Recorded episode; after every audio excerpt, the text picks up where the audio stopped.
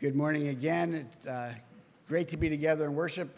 Goody this morning is uh, with her family in Memphis uh, for a family funeral, and so I'm not here this, this weekend, so we miss her. Uh, pray that she would have a good time with family in this coming week as well. Uh, if you're a visitor, we're glad that you are here. Uh, please, hope you can sense our excitement that you are with us, and pray that you would become quickly a part of our life together. And again, let me encourage those of us who've been here for a little while. Part of how that can happen is if we reach out to folks we don't know and uh, introduce ourselves. And so let me encourage you to do that. Uh, strengthen the ties that, that bind us together. There is a black pad there in your pew. If you could take it and sign it, pass it uh, to those in your row, that would be good. Let us know who is here this morning. We are concluding our study of Romans chapter 12 this morning. We'll be looking at Romans 12, verses 17 through 21. Listen again to God's word to us.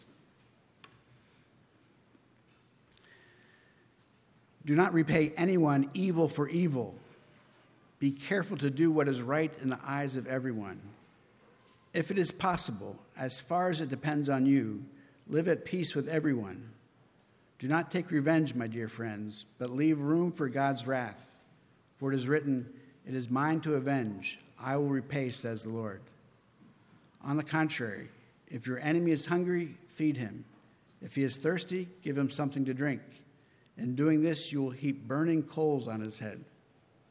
Do not be overcome by evil, but overcome evil with good. This too is word of the Lord. Thanks be to God. Something happened this week in my, my preparation for the sermon that was highly unusual. I had a, a dream about the sermon. I do not remember this ever happening before to me. I mean, I have lots of dreams, or perhaps the right word is nightmares about preaching. nightmares about standing up realizing, oh, I've not done anything to prepare for the sermon, or standing up to preach and realizing that I'm not fully clothed. Those dreams happen a lot. But Saturday morning, yesterday morning, I had a dream about what I was to preach for this particular sermon. I remember thinking that the particular dream was powerful, insightful, and that I would not forget it.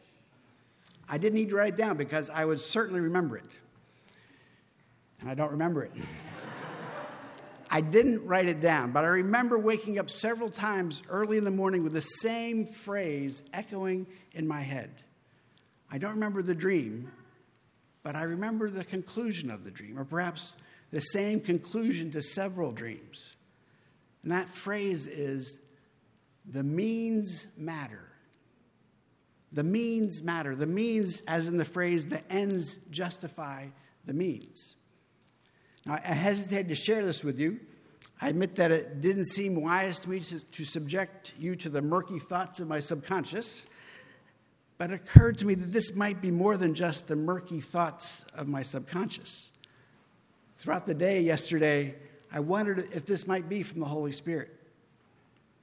The means matter is a thought that is biblical. It's not enough for us to have the right ends, the right goals and objectives how we get to those ends matters. I share with you not because it is something hidden and mysterious, but because I hope it is something that is obvious and true for us. Something we all know, but perhaps we need to be reminded of. The means matter. We are concluding this four part mini series on what it means for us to be the church. And the series has not been so much about the ends, but about the means. We have not been talking about the kinds of things the church is supposed to do, but more about how we are to be. We have not been talking so much about evangelism or discipleship or missions or even worship. We haven't been talking about what we are supposed to do as much as we've talked about how we are supposed to do those things. We've been talking about the means, and the means matter. We talked three weeks ago about living our lives as an act of worship, presenting our bodies, our whole selves as an act of worship to our Father. Abba, look what I did today. living our lives. How? As an act of worship. How? By what means? By presenting them to our Father for His approval. We do this by being transformed the renewal of our minds so we can show what is good and acceptable and perfect, Paul says. And then we looked two weeks ago about how we do this together as the body of Christ. Now, each of us are needed, how we cannot do this alone. And then last week, Goody led us through the commands of verses 9 to 16, this staccato burst of commands. Listen to again, just as one after another. Love must be sincere, hate what is evil, cling to what is good, be devoted to one another in love, honor one another, never be lacking in zeal, keep your spiritual fervor, be joyful in hope, patient in affliction, faithful in prayer, and on and on. This staccato command after command, telling us something of what we are to do, but mainly tells us how we are to be, how we are to live together as God's people. And then this morning, our text describes for us not so much how we live together as brothers and sisters in the body of Christ, but how we are to live in a world that oftentimes is hostile to God's people and to God's way. How do we relate to those who would do us evil? Last week we looked at how we live together, how we are to live together as brothers and sisters, loving one another well. This week, how do we live when we are in conflict, when there is enmity, when someone is not for us but is against us? One would hope that that would never happen here, right? In our life together. One would hope that would only happen out there. The reality is, it happens. Hopefully not here, but here or there life is like a good novel. There will be conflict. And how do we respond? I want us to start looking at the end, at the last verse of our text. Verse 21 says, Do not be overcome with evil, but overcome evil with good. And this thought describes really the whole chapter. This thought began the chapter in verse 2. Do not be conformed to this world, but be transformed by the renewing of your minds. And Paul is describing a reality that we often forget that evil is not omnipotent. Evil is not the most powerful force in the world. In the end, that which is good and beautiful and right will overcome that which is evil and twisted and wrong. Through Jesus Christ, or as Paul says, by the mercies of God, we are able to live in this reality. How do we do this? Well, Paul will tell us in these verses. But before we look at verse 17, we remember that the means matter. How we do this really matters. And the means by which we overcome evil with good are determined by the gospel, by the mercies of God, by what we know to be true of God's love for us in Jesus Christ. The fact that we are adopted as children of God, made brothers and sisters solely by God's grace, determines not only our ends, to overcome evil with good, but also our means. How is it we overcome evil with good? In other words, the fact that while we were yet sinners, Christ died for us, this determines how we are to overcome evil. It determines the means. The fact that Christ did not repay our evil by doing evil against us determines how we respond when evil is done against us. Looking then at verse 17, Verse 17 in the Greek is emphatic, saying, To no one, to no one repay evil for evil. Because when we pay evil for evil, evil is not overcome, evil is multiplied. This is true in an international level. Think about the Israeli Palestinian conflict, and it is true on an interpersonal level. When I was 10 years old, my brother and a friend of ours and myself were playing catch with a baseball in a park, and while we were playing, this little kid, considerably shorter than me, walked up to me and punched me in the mouth for no reason. We were strangers, we had never met each other for no reason. And in my 10 year old mind, in my 63 year old mind, it was evil, right? Why would he punch me? And I responded without thinking very deeply by pushing him back pushing him down. I was not thinking very deeply because this little kid also had two friends with him who were much bigger than he was and much bigger than I was. And after I pushed the kid down, this his older brother came up to me and proceeded to start punching me. Even though my response felt justified and right, my physical violence against him did not lead to the overcoming of evil, but to the multiplying of evil as I got punched several times. Paul says, Do not repay evil to anyone with evil. And in these verses, as is typical of Paul, he tells us what not to do, but he also tells us positively what we should do. He says, Be careful to do what is right in the eyes of everyone. The New Revised Standard Version translates it more literally take thought for what is noble in the sight of all. Take thought for what is noble in the sight of all. The, the word translated be careful means to, to take forethought, to plan ahead. When I got punched by the little kid, I did not take forethought. I didn't think at all. I immediately pushed him back. Fortunately, our friend who was with us did take forethought. He did not respond evil for evil.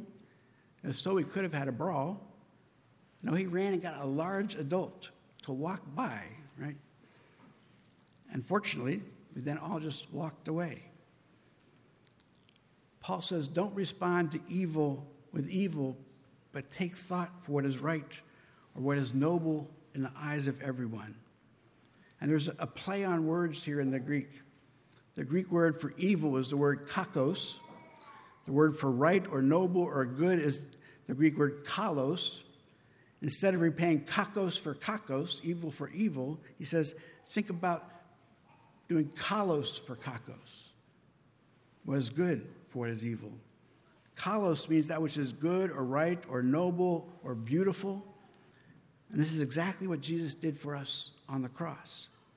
He endured that which is the most evil act, an entirely innocent person, suffering the most painful and shameful death humanity could imagine. And he has turned it into something good and noble and beautiful. So here in this sanctuary, we have this, this instrument of torture hanging in our sanctuary, right? Because Jesus took that which is evil and has turned it into something good and beautiful. So the question for us is, and this takes some forethought, when we suffer some evil, how can we respond in a manner that would seem good and right and noble in the sight of all? Alan would speak to us frequently of the importance of a Christian imagination. This is part of what he was talking about. Do we have an imagination that will enable us to think of how we can respond with beauty that which is noble and good when we suffer evil. I'm reminded of a story that Dick Gregory tells. Dick Gregory was a black comedian who was a comedian back in the 60s and 70s, became a civil rights activist.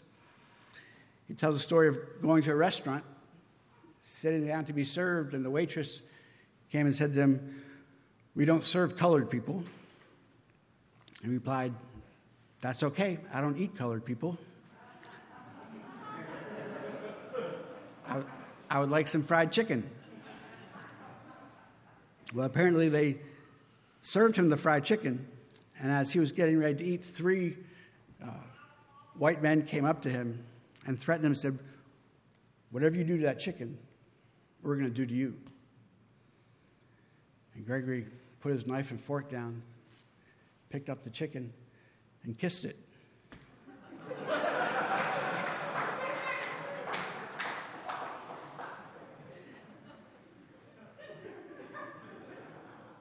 Paul acknowledges that not everything will turn out great. Verse 18 tells us to live peaceably with all people if it is possible and as far as it depends on you. We cannot determine the response of the other, and it may not be possible. And Jesus is our example. We do not live at peace without conflict at any cost. The end is not enough, the means matter. We are not to be conformed to this world. We will not sacrifice that which is good and true and just in order to be at peace, in order to not have conflict. Do you remember the story in Mark 3 when Jesus goes to the synagogue on the Sabbath and there's a man there with a withered hand? And the Pharisees are watching to see if he will heal him on the Sabbath. To keep the peace, to avoid conflict with the Pharisees, he could have ignored the man. But it would not have been good or right or noble to leave that man bound up in the brokenness of his body. And so Jesus heals the man, even though that leads to conflict. The Dick Gregory story is funny, right? And part of our Christian imagination, I think, is to use humor and to get people to laugh and to see the absurdity of their lives. But also in that situation, we have to wonder if those white people in the restaurant laughed. If possible, as much as it depends on you, live peaceably with all. And then in verse 19, Paul says, Beloved, do not take revenge, but leave room for God's wrath. This is hard, right? That little kid punched me. He should pay. When I am treated unfairly, I feel diminished. I have lost some respect, some honor, or perhaps even some money. If I don't take revenge, I could lose everything. If I didn't push that kid back, he might just keep on punching me. I had to take revenge to teach him a lesson. But Paul, but Paul appeals to us by the mercies of God. We cannot be diminished because we are loved by grace. Nothing can separate us from the love of God. There is no condemnation for those who are in Christ Jesus. My worth, my lovability are not dependent on my honor or respect or wealth or anything else except for the love and grace of Jesus Christ. My account is full, and no evil can diminish it. Because of God's mercies, we are able to overcome evil with good.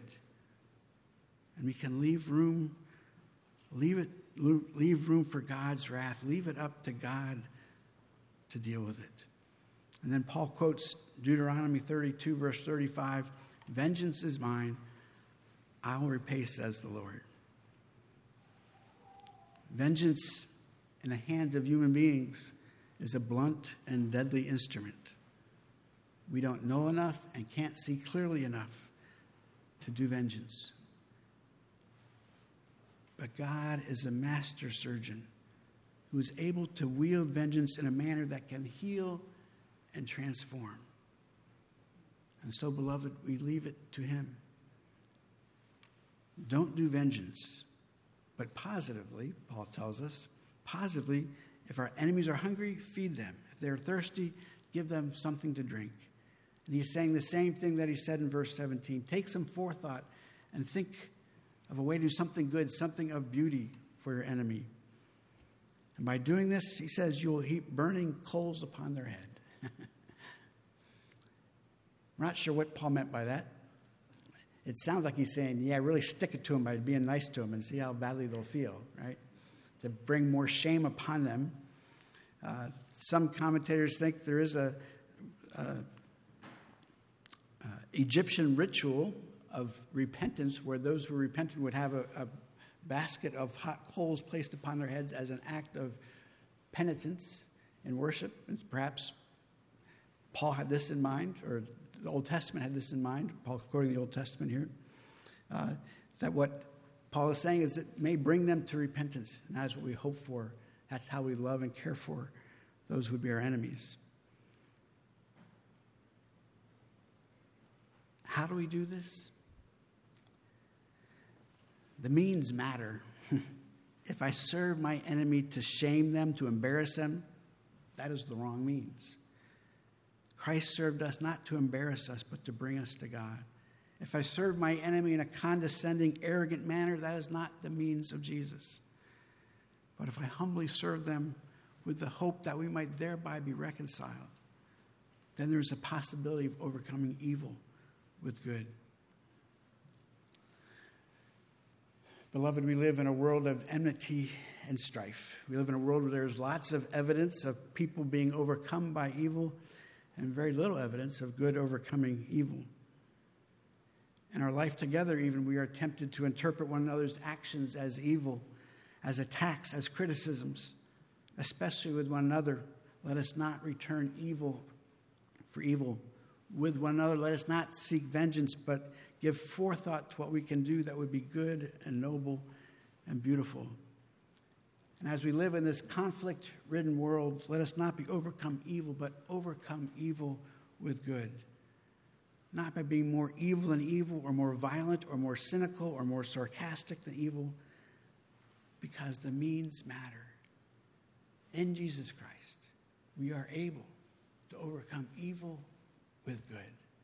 That is what Jesus Christ has done, and in him as his body, we too can do this. Let us pray.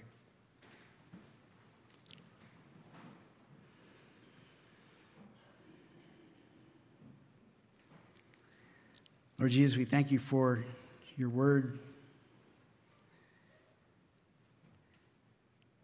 the truth, the reality that is there. Lord, as we hear it this morning, we are quickly brought up short, realizing that in and of ourselves, we are unable to overcome evil. By nature, by instinct, we respond to evil for evil, to the multiplication of evil until there's nothing but conflict and hurt and brokenness. So, Lord, we do pray that you would help us to be transformed through, through the renewing of our minds, that we might be a different kind of people in the way we love and care for one another, in the way we respond to those around us. Lord, we pray that you would deepen our imagination for how we might respond in ways that would be good and true and noble, perhaps with humor. Whatever, Lord, we pray that you would give us your wisdom. But most of all, we pray that you would give us yourself, your spirit within us, within us together, to enable us to be this kind of people who not only are trying to do the right things, but are doing them in the right way. We pray these things in Christ's name. Amen.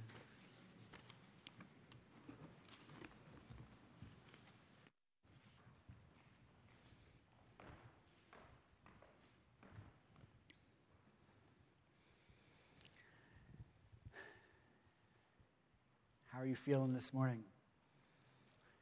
When you think about this word that we've heard, do you feel energized? Yes, let's go overcome evil with good. Excited to run out into the world and be that those people? Or do you come saying, Pastor, I feel empty this morning. I don't think I could do any of this. Well, this table is the reminder that you are not empty. You may feel empty, you are not empty, but you are filled. You are filled with the very Spirit of Jesus. And you may not feel like it, but it is true. That's who we are. And if you don't feel like it, then please come to the table. Come take the bread, put it in your mouth, feel it come into your body as a reminder that Jesus Christ Himself, by His Holy Spirit, is present with you in your body. And His Spirit within you enables us to live lives His way, the right means, for the right purposes. Not because we're good enough, not because we got it right this week, right? By the wonder of His grace. That's what he does for us. And we know that because on the night when he was betrayed, surrounded by disciples who would betray him, abandon him, on that night he took bread, and when he had broken it, he said, Take, eat, this is my body given for you. Do this remembering me. And the same way, after supper, he took the cup, saying, This cup is new covenant in my blood blood which was poured out for the forgiveness of your sins. Do this as often as you drink it, remembering me. For as often as we eat this bread and drink this cup, we do show Lord's death until he comes. Let us pray.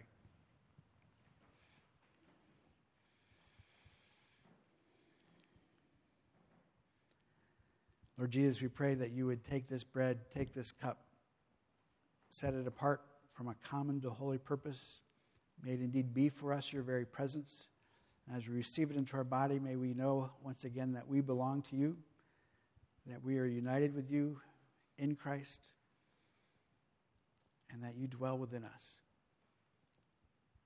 And Lord, we pray that you would have your way with us, that by your Spirit, indeed, you would be transforming us more and more, each of us and us together, into your image. We pray these things in Christ's name. Amen. Invite the servers to please come forward.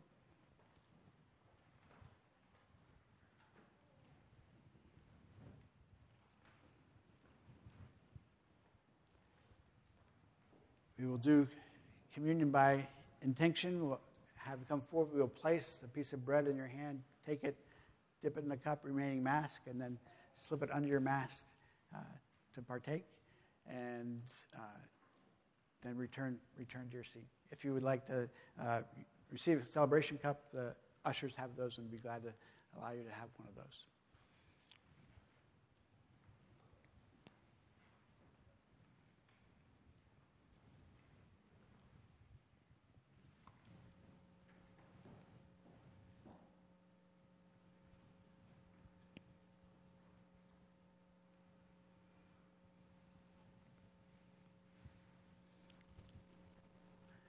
These are the gifts of God for the people of God. Come.